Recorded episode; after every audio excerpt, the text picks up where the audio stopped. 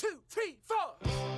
You're listening to Inside the Outdoors, presented by People for Bikes and the Outdoor Industry Association, where we discuss the latest market trends in outdoor recreation. And now, here are your hosts, Kelly Davis and Patrick Hogan. Hey everyone, welcome back for another episode of Inside the Outdoors. I'm your host, Patrick Hogan. In this episode, Kelly and I identify which pandemic era trends have proven to be sticky and which have not stuck around. How many Americans are still spending time outdoors in 23? How have participants expanded their reach into multiple types of outdoor recreation activities? And how has the marketplace adjusted to meet the needs of the 2023 consumer? Let's get into it. We are now let's say this will publish in November, right? Yeah. Let's say we're three years, nine months after the beginning of the pandemic.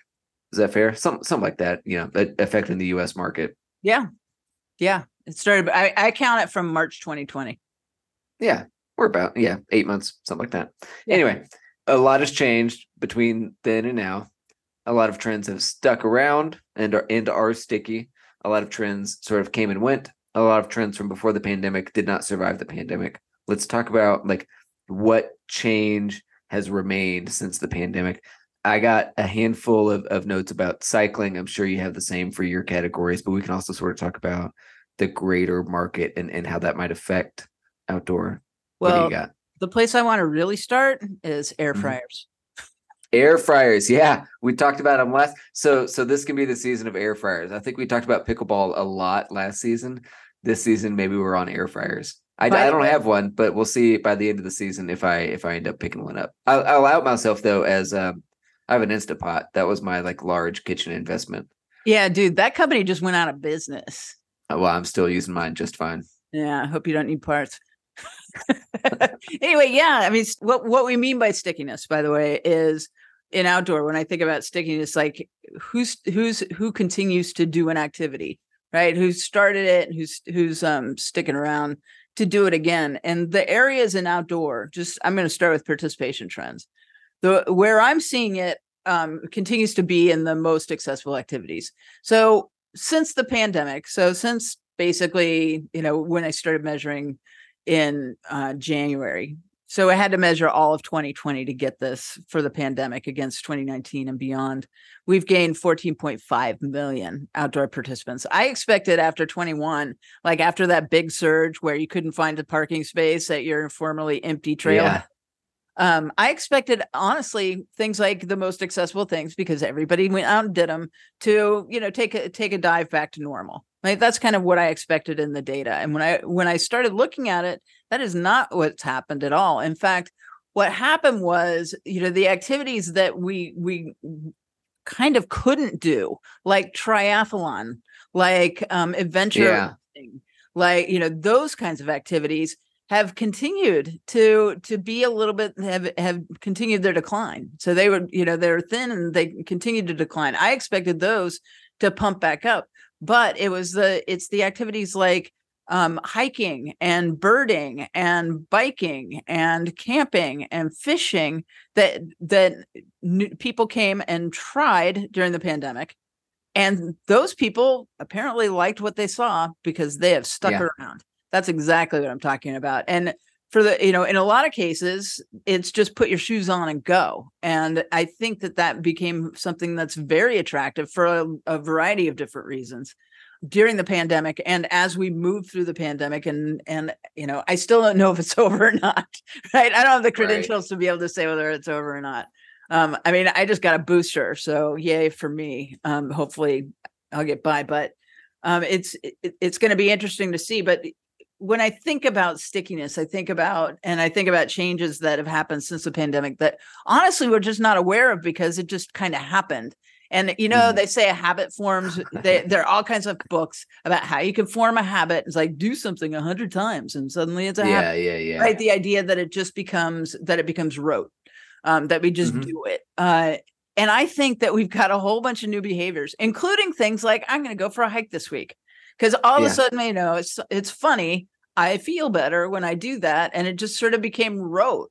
Um, so I'm, you know, I don't know if it, if, if oh, there are a whole bunch of people, and when I say a whole bunch, I'm talking about 14.5 million that did something a hundred times and now it's a habit, or or you know how to how to look at that. But I can tell you that you know the the activities that really really um, expanded and we're already big in the first place most of these mm-hmm. like birding expanded and it was already big and they expanded in funny ways like now i'm like getting into the weeds of what happened here who stuck around who's doing it where's this trend going and and eh, you know hiking it's everybody right hiking is great sure. and you know a more diverse crowd is getting to hiking i mean it's great to see everybody accessing the trail and then I look at something like birding, and yeah, you know, there's more diversity, and and amazingly, like young people are into birding now. Who knew? Really? Maybe it's I think it's TikTok, man. But it grew huge on the on the other side of the uh, the, the age spectrum. All yeah. of a sudden, all the old people are birding. All of them, all of us. I must say, since I'm in that cohort, like, yeah, I can look out my window and go, look, it's the robin. Oh, look, I know that song. I, had two, I had some nuthatches like visit me last weekend, and mm-hmm. I was mm-hmm. like, "Look, nuthatches." I am not alone, man, and it's really interesting to now that we know that that these activities are sticky, that people are sticking around after trying yeah. them during the pandemic. Um, then it's time to really dig in and figure out who is it that's driving this trend, and you know how can we how can we you know take advantage of sort of, you know, it's basically you're overcoming, you've overcome some inertia. Let's keep that momentum going. What what do we need to do to spin that and keep it going, keep it moving? Like we, we've we a new target audience found this activity. Now let's engage them. Let's let's hear them. Let's that's it. See them and and find out you know what is it that what is it about this that you love and what can we do to make it more accessible easier more fun for you that's what I'm looking at in terms of stickiness. I, I am beyond, yeah, people stuck around. Now I want to make that, I want to make hay while the sun is shining, if you know what I mean. Yeah. Yeah. Yeah. Yeah. People for Bikes just did a study on the new pandemic rider, which might be a bit of a misnomer, but folks who started riding during the pandemic, the, the idea was that we wanted to figure out who came into the sport or came, came into the activity and then left uh, but we found that that segment didn't really exist the way we thought it did through anecdotal evidence. what you mean? What it wasn't the case that there was a crowd of folks that started and then stopped. Okay. It was the case that there were riders who were on the bike before the pandemic who might have stopped, but uh, the overwhelming majority of riders who started during the pandemic have stayed on the bike to some degree. They might not be riding as frequently as they were in 2020, but neither were the avid cyclists, you know. And I'll put myself in that category. I rode a lot in 2020 because I didn't have a thing to do. Um, uh, also, I should know my my child, my only child, was born in 21, so I had more free time in 2020. But that's that's an end of one. I think we had fewer opportunities to participate in active, safe, socially distant, engaging activities and and a handful, like you said, you know, like walk out the door, hiking and cycling, um, kind of rose to the top, and frequency was way up. We see frequency down, but we still um, we measured that more Americans rode a bike in 22 than we'd ever measured before, and that includes growth over 2020. We do a biennial census of cycling activity in the U.S. In into the even years, we take a measurement and we found that we grew to 108 million Americans over the age of three riding a bike at least once in 22. That's amazing. Which is, yeah, more more than we've ever seen. And a lot of those folks um, are riding differently than they were before the pandemic. We we saw a lot less riding for um, commuting purposes. So so we get data from Eco-Counter, which is a group that has automated bike counters, kind of like you'd have for a car, you'd roll over like little pneumatic tubes to measure how many cars pass through an intersection or whatever. Um, the same exists for bikes on um, sure. paths and yeah, in, in bike lanes, everything across the U.S. Riding Monday through Friday between the hours of eight and ten, and between the hours of four and six, which which we think of as like commuting time, way down. But that's because none of us are going to the office nine to five. I shouldn't say none of us the the workforce is largely not working nine to five Monday through Friday like we were before the pandemic. We're hybrid or we're still like fully remote. There's there's so many other ways to have a 40 hour work week that folks aren't riding for that reason but folks are riding for recreation or they are riding for trips to the grocery store sort of this like transportation bit that that is one trend i had i had written down before this like what what changed during the pandemic that stuck around that's been really sticky but there's a lot of other factors uh, that play into that like the fact that we're not going to the office and, and i don't think that's something that needs to be corrected for that's just a new equation that we have. This is how we ride bikes. We ride them for fun, for recreation, and we ride them maybe for transportation, but not commuting in the way we did before because we're just not commuting. Yeah, agreed. Um, I'm not commuting. I'm not either. Uh, once a once a week. That's it. Yeah. I, and I used to when I when I had to go to the office, I, w- I rode my bike at least twice a week. So there's oh, your sure, yeah. there's your other n equals one for the moment. Yeah, I'm and one of the things I'm seeing in the data also that we've emphasized a couple of times is the the um, decline in the number of outings overall. So sort of a decline yeah. in the the number of core participants. And I am seeing a slight decline in core in basically every activity. But I think that cross participation is up. So you know when i see that that somebody's not a core hiker i see that they're they're hiking they're also biking they're also walking they're also right. So it's it's i'm seeing a lot of a lot of entrance into into outdoor into one of the more accessible categories. And it could be bike it could be it could be walk it could be even run um and then expansion into other activities uh more more sophisticated more more gear intensive activities for example um, mm. or or amping up you know or choosing one which is which seems to be less that seems to be less of the norm now. It seems to be more of the norm to generalize across outdoor than to specialize in one thing. Like there's always yeah. going to be a, a, certain number of core so about 30% core in just about any activity.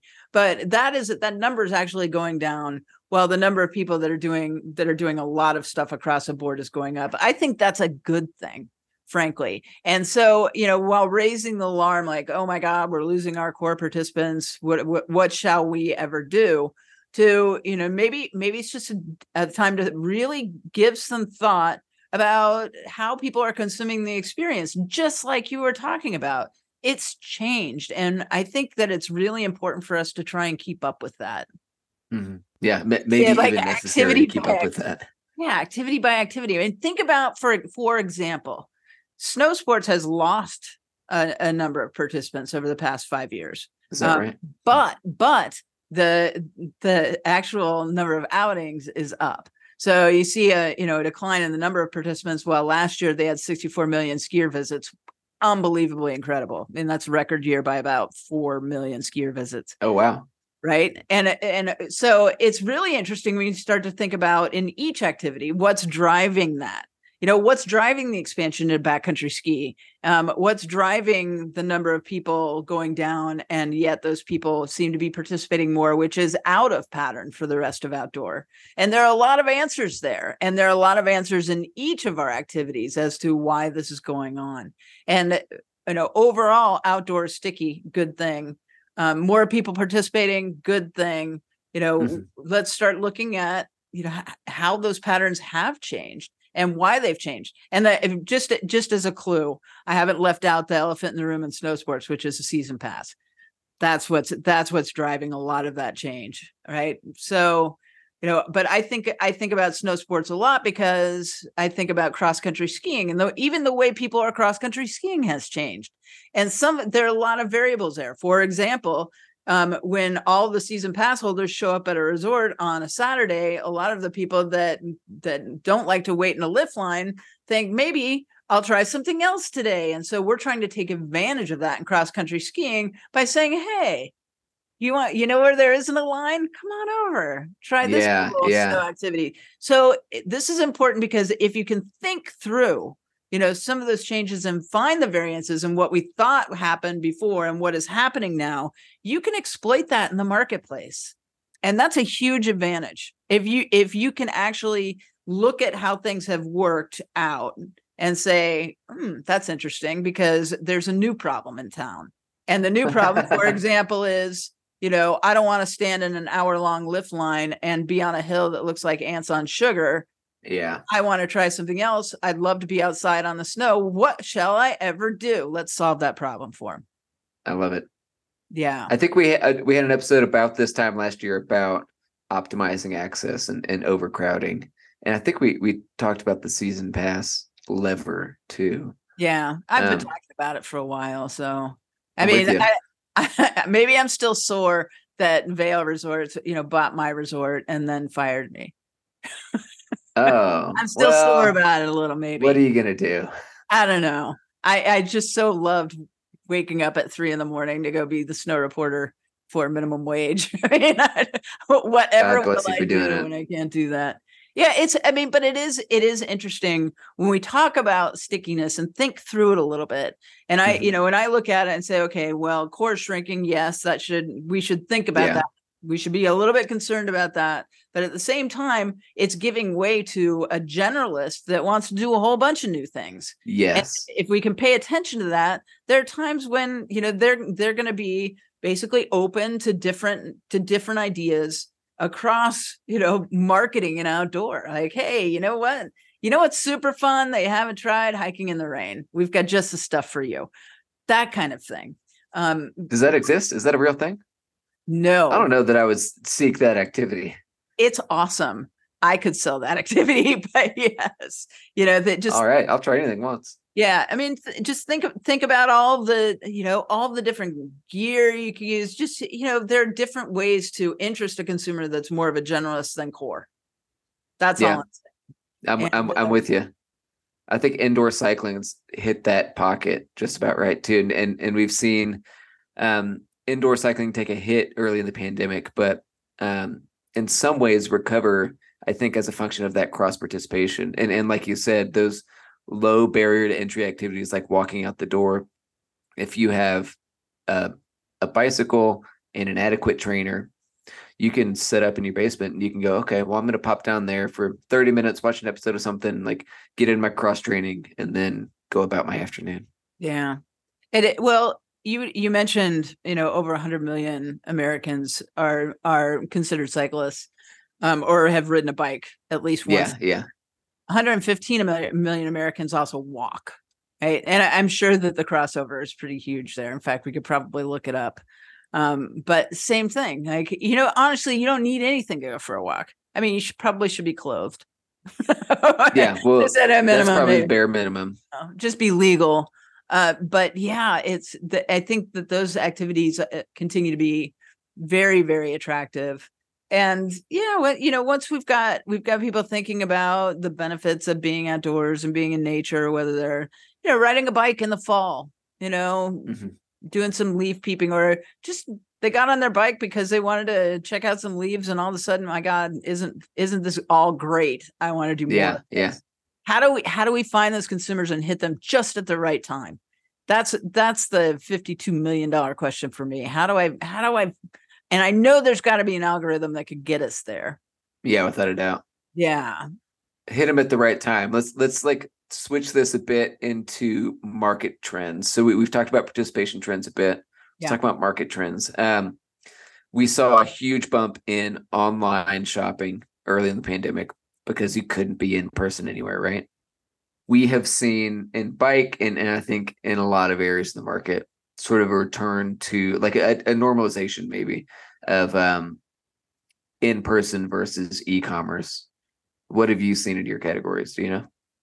um you know retail it remains fairly strong i mean still 28 billion at retail so it's it's nothing nothing to sneeze at that includes some e-com what that does not include is direct to consumer and i mean Mhm. it, I was talking to somebody from Outside Magazine this week about this. You know, the idea that and the new consumers we- we're talking about. You know, we've gained 14.5 million, but I mean, last year 7.1 million Americans came back to outdoor after two seasons or or tried outdoor for the first time, and they're a much more diverse group. Unexpectedly, a much more diverse group.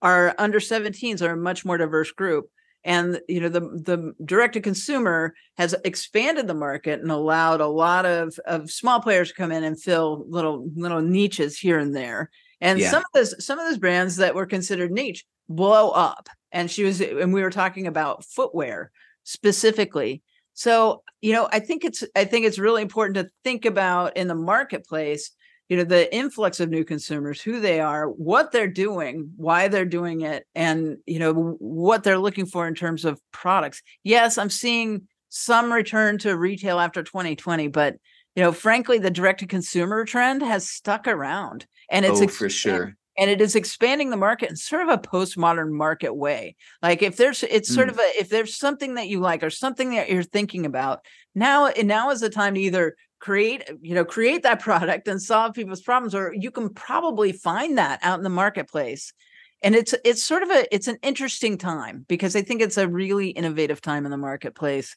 because we have remained sticky because people didn't just try outdoor or bike you know specifically and go away yeah they're they're like, oh, this is pretty cool. I think you know this seems like a, a pretty cool thing that I'm going to keep doing it. And and now you know we're we're looking to solve some of the problems that they have that maybe we haven't anticipated because the patterns of participation have shifted. That's how I'm trying to weave oh, yeah. all together. I'm with you. Okay. I'm so yeah, I think this. I think a, a sort of a, the new face of a consumer even considering Gen Z and Gen Alpha and, and how how different their patterns tend to be, even that I mean, talk about generalist and cross participation. They're winning the fucking crown on that, right? Yeah, now. yeah, yeah. Right. And I said, I think I said, I don't remember which episode. It was like, you know, if you want to know what's going to happen in 10 years, look at a 20 year old.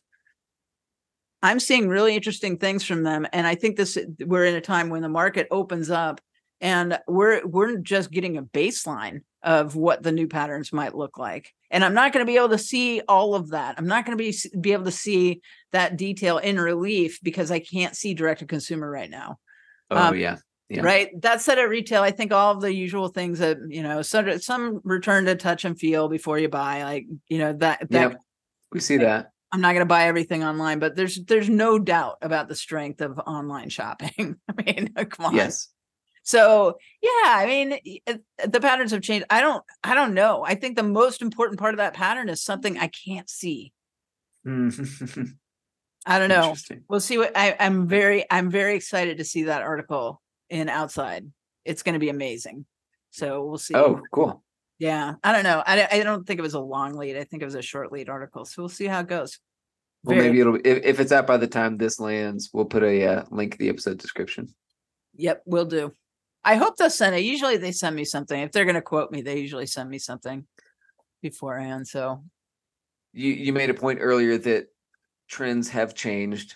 That we dropped some things, we added some things. Yeah, and it's important to uh, to understand who these consumers are and and what it is that they're doing and how it's changed since before the pandemic. And and business as usual doesn't cut it anymore data driven decisions are the only way that you're going to be able to compete in a market that is as volatile as we've seen our outdoor market of the last three years and as uncertain as we think it may be going into 24 like we, we talked last episode about um, some of the macroeconomic variables changing in the in the equation and or the, the equation itself changing even. Yeah. Um, that's that's tough to try and navigate that market if you're still using an old playbook you know um, that's not going to hit the new consumers where they are with these new activities, with the new patterns of participation, with uh, reduced frequency in some cases, or in the case of ski, increased frequency. Calling your friendly neighborhood trade associations to understand what consumers are doing is the way to help make sure that you're going to like come out on top at the end of it. Yeah, and you know what? These trends are are still developing. I mean, oh, for sure, yeah, trends are always developing. But in this case, you know, if somebody comes at you and tells you they know exactly how consumers have changed since COVID and you know what you and they have a perfect prediction for what's going to happen yeah, in the next wary. five years, beware. That's a red flag.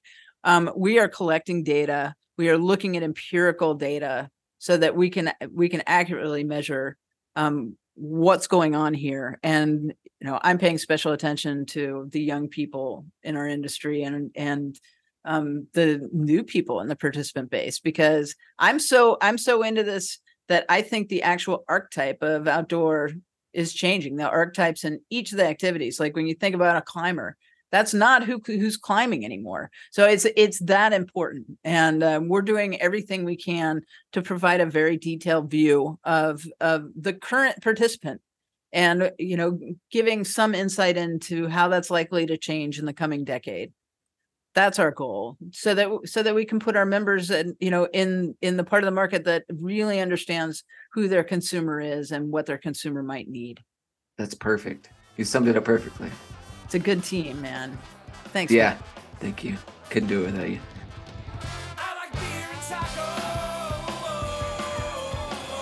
Thanks for listening to Inside the Outdoors, presented by People for Bikes and the Outdoor Industry Association. We'll see you next time.